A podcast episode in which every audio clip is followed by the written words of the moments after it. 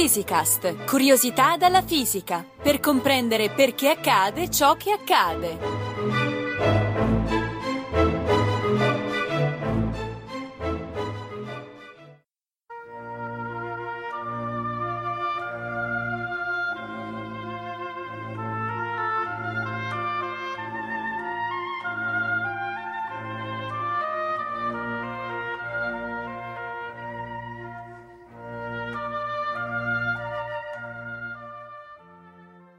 Mi par che nelle dispute di problemi naturali non si dovrebbe cominciare dalle autorità di luoghi delle scritture, ma dalle sensate esperienze e dalle dimostrazioni necessarie. Con queste parole di Galileo Galilei iniziamo la nostra puntata dedicata alla sua vicenda umana, alla sua opera scientifica e alla rivoluzionaria eredità che ci ha lasciato, il metodo scientifico, Ce ne parlano Fabrizio Vitali e Gianluca Licausi, coadiuvati dalla voce di Luigi Pulone, ricercatori dell'Istituto Nazionale di Astrofisica. Ciao Fabrizio, buongiorno. Allora, com'è andata venerdì sera la tua conferenza su Galileo? Bene, è andata bene. L'aula era piena e in molti in seguito mi hanno detto di essere rimasti colpiti sì dalla vicenda storica, ma soprattutto umana e scientifica di Galileo che è stato veramente un testimone del suo tempo, trovandosi al centro di quella che noi oggi chiamiamo rivoluzione copernicana, cioè il passaggio dalla Terra al Sole come centro dell'universo. Eh già, a quel tempo si credeva che i sette pianeti fino allora conosciuti, compresi il Sole e la Luna, ruotassero attorno alla Terra, il cosiddetto sistema geocentrico. Esattamente. Quando nasce Galileo nel 1564, la Terra è ancora ritenuta immobile al centro dell'universo. Già intorno al 100 d.C., l'astronomo Tolomeo aveva riassunto nel suo libro Almagesto la conoscenza cosmologica del mondo greco. In 400 anni i greci avevano costruito un modello geocentrico molto raffinato, che noi oggi chiamiamo sistema aristotelico-tolemaico, in grado di spiegare intuitivamente il ciclo diurno del Sole e lo spostamento dei pianeti, lune e costellazioni.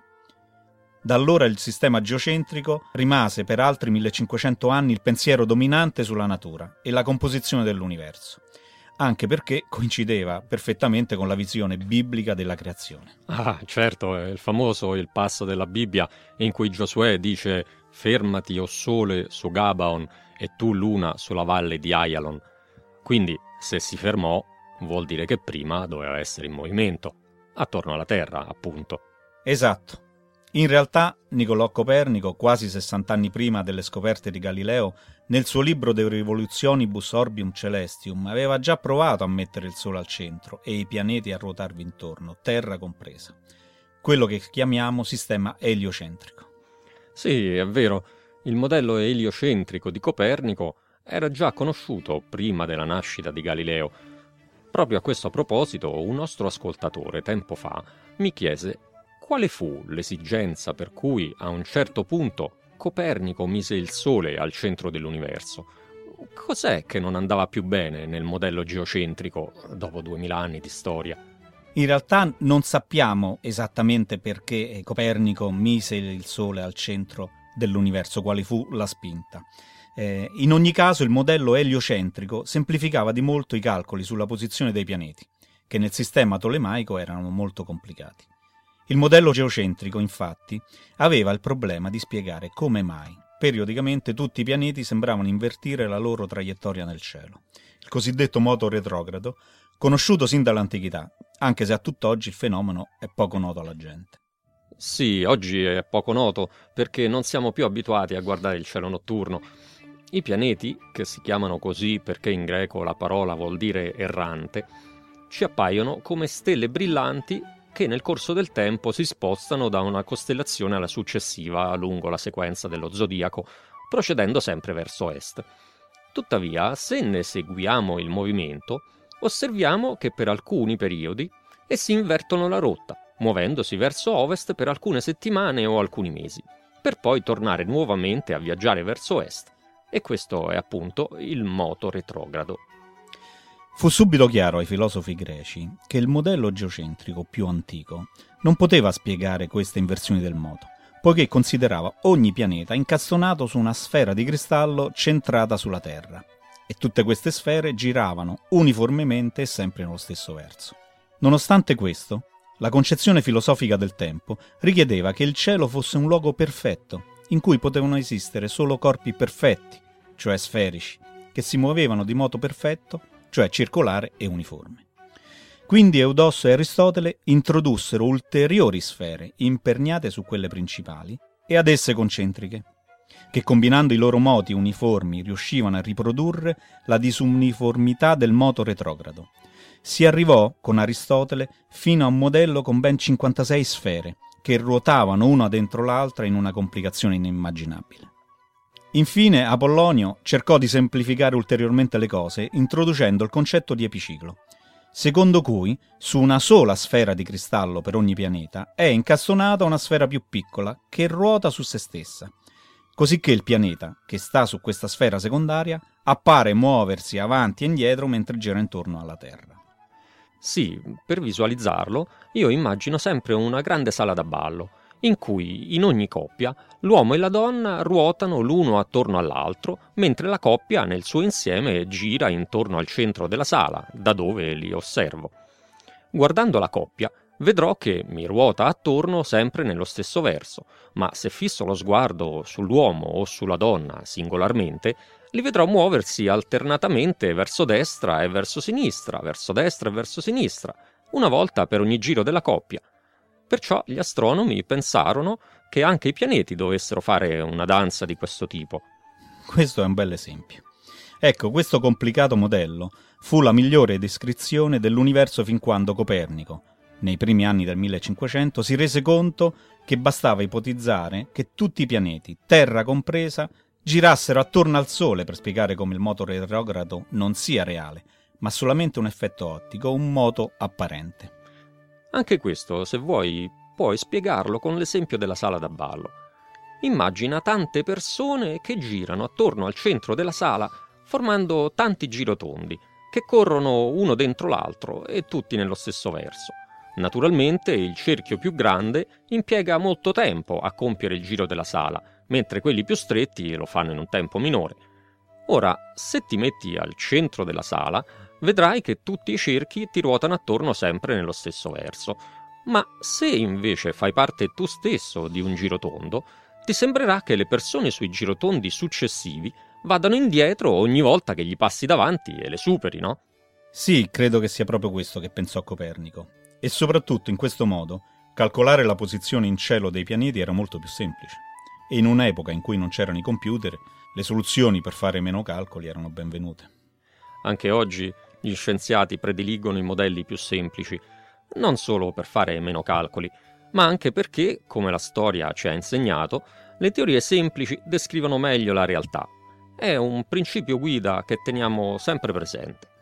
Anche Galileo pensava che la semplicità del modello eliocentrico, che fu presentato come un semplice modello matematico, fosse invece proprio della realtà, e cercò di renderlo evidente con le sue osservazioni.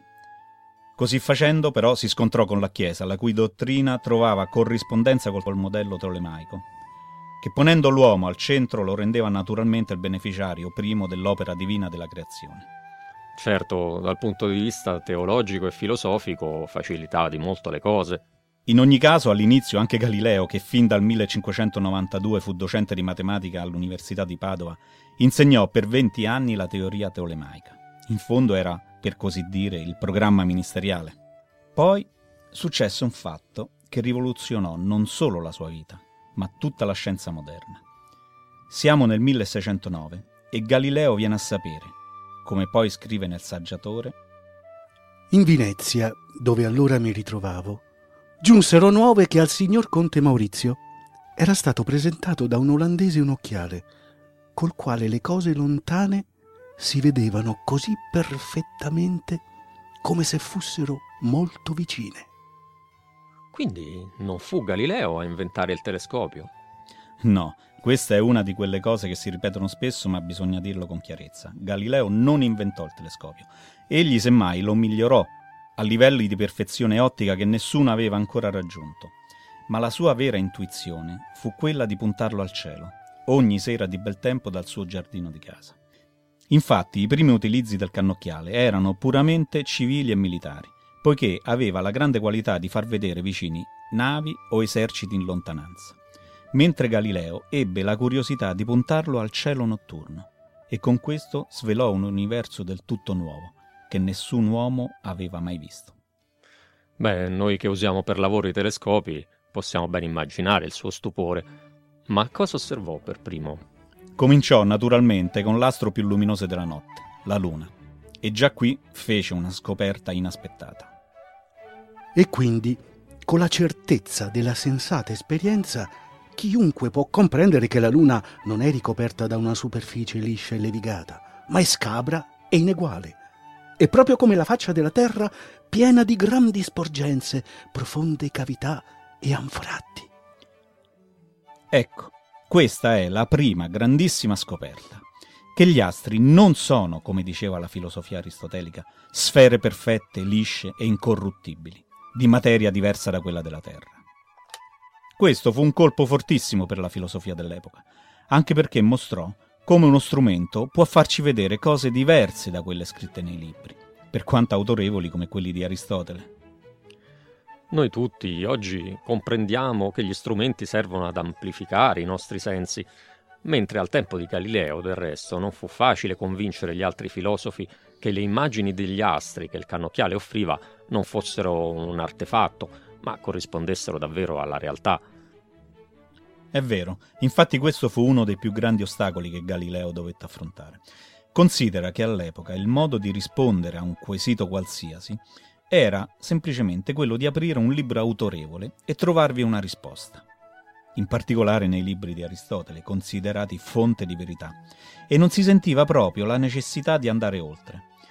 Quindi non solo non era ovvio che uno strumento potesse dare maggiori e migliori informazioni, ma proprio non veniva preso in considerazione. Al contrario, Galileo introdusse per la prima volta il concetto della sperimentazione diretta, e non solo come accessorio alla conoscenza, ma come parte essenziale del processo cognitivo. Egli comprese che l'unico modo per capire davvero come funziona la natura è quello di osservarla direttamente e interrogarla con gli esperimenti, studiando come risponde a ogni specifico cambiamento. Esatto. E lo scrive nel bellissimo passo di una lettera con cui abbiamo iniziato questa puntata, indirizzata alla Granduchessa di Toscana Cristina di Lorena madre di Cosimo II de' Medici. Mi par che nelle dispute di problemi naturali non si dovrebbe cominciare dalle autorità di luoghi delle scritture, ma dalle sensate esperienze e dalle dimostrazioni necessarie. Qui Galileo esplicita il suo pensiero. In una disputa su problemi naturali non possiamo limitarci ad Aristotele o alle sacre scritture, ma dobbiamo, come dire, sporcarci le mani lanciare sassi, prendere misure, usare gli strumenti, in altre parole condurre esperimenti ed osservazioni. Questa sensata esperienza, poi, si deve anche evolvere, perché anche gli strumenti, al pari dei nostri sensi, sono limitati, come già si accorse Galileo quando scrisse che avendo costruito un cannocchiale migliorato, vide cose che col primo cannocchiale non aveva mai osservato, perché era di qualità minore è quindi chiaro il motivo attualissimo di alimentare il progresso tecnologico per costruire strumenti sempre più raffinati che ci svelino la natura in modo indipendente dai nostri sensi. Che uno strumento sia essenziale lo si vede ancora meglio nella seconda osservazione di Galileo, quando puntando il telescopio in Orione sulle Pleiadi, egli si accorse che in cielo esistevano molte più stelle di quelle visibili a occhio nudo. Già, ma fu la terza osservazione a mostrarci definitivamente come il semplice utilizzo di uno strumento sia in grado di metter fine a dispute secolari, come quella ad esempio sulla natura della Via Lattea, che ad occhio nudo appare come una luminescenza continua, mentre il cannocchiale rivela di cosa è fatta. Senti come lo descrive Galileo nel Sidereus Nuncius. Quello che in terzo luogo osservammo è l'essenza o materia della Via Lattea, la quale attraverso il cannocchiale si può vedere in modo così palmare che tutte le discussioni per tanti secoli cruccio dei filosofi si dissipano con la certezza della sensata esperienza e noi siamo liberati da sterili dispute. La galassia, infatti, non è altro che un ammasso di innumerabili stelle disseminate a mucchi, che in qualunque parte di essa si diriga il cannocchiale, subito si offre alla vista un grandissimo numero di stelle, parecchie delle quali si vedono abbastanza grandi e molto distinte, mentre la moltitudine delle più piccole è affatto inesplorabile. Ecco, io credo che questa descrizione a massi di innumerevoli stelle disseminate a mucchi sia bellissima e ci fa vedere come Galileo, oltre che scienziato, fosse anche un vero letterato e un narratore molto efficace. Ma veniamo al pianeta Giove, dove Galileo fece un'altra scoperta eccezionale. La sensata esperienza ci mostra quattro stelle erranti attorno a Giove, così come la Luna attorno alla Terra. Eh già, altra osservazione, altra rivoluzione. Il cannocchiale, infatti, mostra a Galileo quattro stelline, vicinissime al pianeta, che gli ruotano attorno. Sono le quattro maggiori lune di Giove. La Terra, d'un tratto, finì di essere l'unico centro di rotazione nell'universo e ancora una volta la sua unicità venne messa in discussione. Esattamente. Quindi Galileo si affretta a mettere per iscritto le sue prime osservazioni, fino ai satelliti di Giove, e pubblica il Sidereus Nuncius, un libro godibilissimo che consiglio sempre a tutti, in un passo del quale si legge Le soluzioni volentieri espongo e le offro al giudizio e alla critica dei filosofi. Da qui vediamo che Galileo non tiene per sé le sue osservazioni e le sue ipotesi, ma le pubblica con lo scopo dichiarato di offrirle al giudizio e alla critica di altri scienziati, o perlomeno a quelle critiche basate anch'esse su un analogo processo scientifico, non certo quelle dei filosofi che non facevano altro che aprire libri del passato, che lui sprezzatamente chiama Philosophies in Libris. E visto il suo carattere un po' fumino, lo facevano soltanto arrabbiare. C'è da dire che questa condivisione dei risultati è fondamentale nella scienza, oggi come ieri, e lo sarà sempre. Qualunque cosa venga detta da sedicenti scienziati che non si sottopongono alla verifica della comunità scientifica non è scienza e bisogna accoglierla con molto senso critico. Fu proprio grazie al suo senso critico che Galileo riuscì a cambiare le cose. Chissà quante volte prima, indipendentemente da Galileo, il cannocchiale sarà stato puntato al cielo per curiosità. Eppure solo Galileo lo utilizzò in modo critico, facendosi domande su ciò che vedeva e cercandone le spiegazioni. Se non sbaglio, dopo il successo del Siderius Nuncius, Galileo si trasferisce a Firenze e continua le sue osservazioni. Osserva Saturno, il Sole e infine Venere, che ad occhio nudo vediamo come una stella brillante all'imbrunire o poco prima dell'alba, mentre al cannocchiale rivela un ciclo di fasi completo, proprio come la Luna, cosa che il sistema tolemaico non poteva spiegare. Galileo infatti pensò che questa fosse la prova finale per mandare in pensione la teoria tolemaica e annunciare la veridicità di quella copernicana. Da qui in poi, per lui iniziarono dei seri problemi. Le sue osservazioni gli resero una fama vasta e meritata, ma cominciarono anche ad alimentare i primi sospetti di eresia.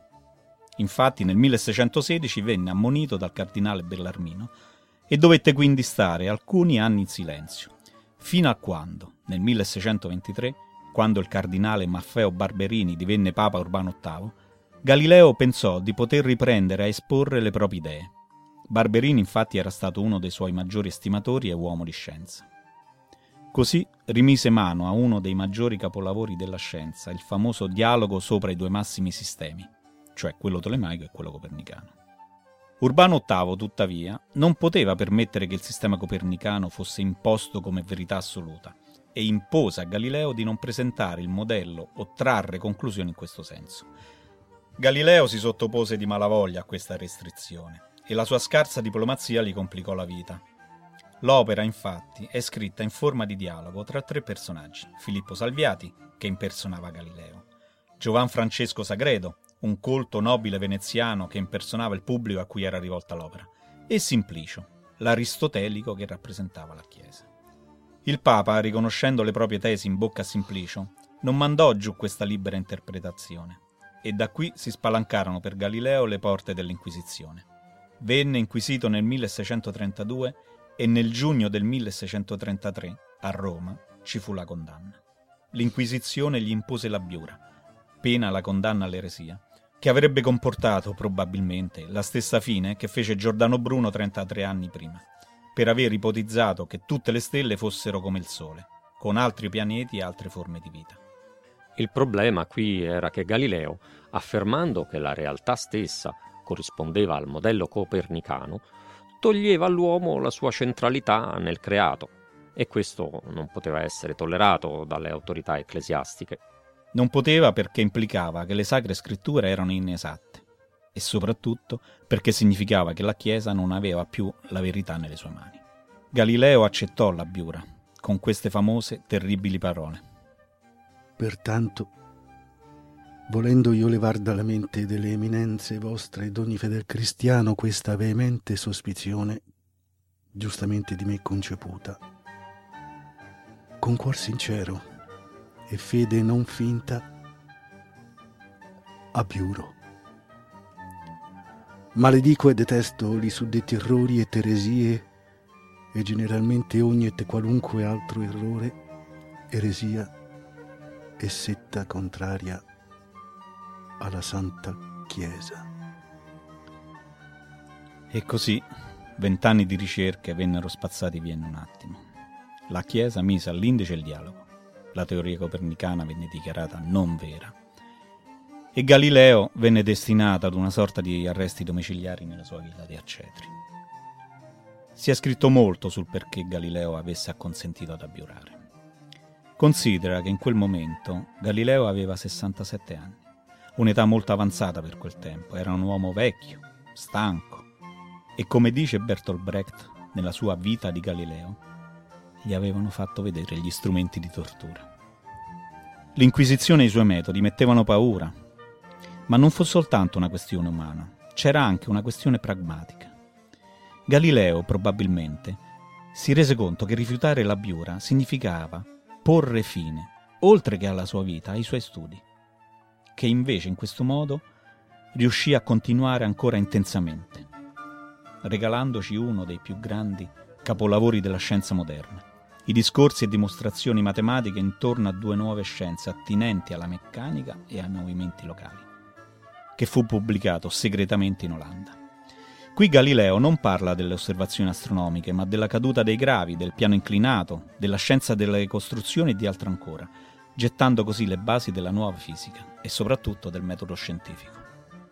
Se non avesse abbiurato, la scienza, come la intendiamo oggi, avrebbe dovuto ancora attendere molto e sarebbe stata una grossa perdita, perché solo grazie al metodo scientifico possiamo valutare la bontà delle nostre osservazioni e delle teorie che proponiamo.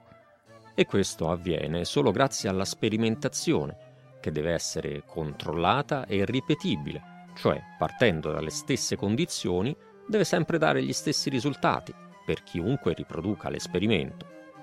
In sintesi, non ci può essere una scienza fatta solo di teorie, come non ne può esistere una fatta solo di esperimenti. Ma il metodo scientifico è una continua interazione controllata tra teoria e sperimentazione. Tutto ciò che trova spazio in questo metodo può essere chiamato scienza. Il resto è un'altra cosa. Ed è una caratteristica della scienza che questa interazione modifichi continuamente le nostre teorie sulla natura senza tuttavia che questo renda sbagliate le teorie precedenti, la cui validità viene infatti mantenuta, ma circoscritta entro dei limiti che la teoria successiva è in grado di tracciare con precisione. Del resto, per descrivere un colpo da biliardo non usiamo certo la teoria della relatività o la meccanica quantistica, usiamo la meccanica di Newton. Per tornare a Galileo, nel 1642, ormai cieco da cinque anni, l'8 gennaio muore a ore 4 di notte, in età di 77 anni, mesi 10 e giorni 20, come diceva Vincenzo Viviani nella sua biografia di Galileo Galileo. La sua eredità, oltre alle grandi scoperte fisiche astronomiche, è quella di averci lasciato un metodo, un nuovo modo di pensare e indagare il mondo. Nel caso specifico dell'astronomia, in 400 anni abbiamo visto uno sviluppo eccezionale che è accompagnato di pari passo dallo sviluppo degli strumenti. Oggi abbiamo enormi telescopi da 8-10 metri di diametro qui sulla Terra. Abbiamo telescopi nello spazio per evitare il disturbo dell'atmosfera.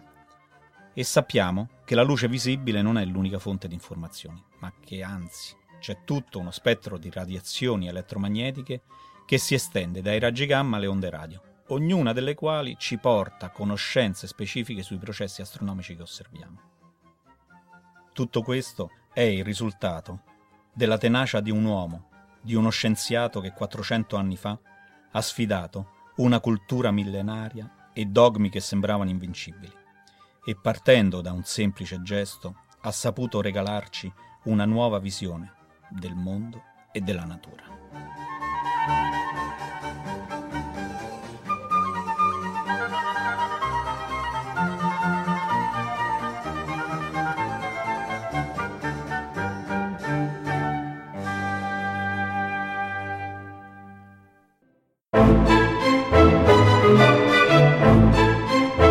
Physicast è un podcast in cui docenti universitari e ricercatori parlano di fisica con il linguaggio di tutti i giorni. Ideato da Riccardo Faccini, Gianluca Licausi, Giovanni Mazzitelli e Giovanni Organtini, realizzato con il supporto dell'Associazione Frascati Scienza e di ricercatori dell'Istituto Nazionale di Fisica Nucleare, di quello di Astrofisica e della Sapienza. Interviste di Chiara Piselli e montaggio di Edoardo Massaro. Le puntate precedenti e altre informazioni sono consultabili su www.radio radioscienza.it slash physicast. Commenti e spunti su possibili argomenti di interesse sono per noi preziosi, per cui potete contattarci a physicast-radioscienza.it.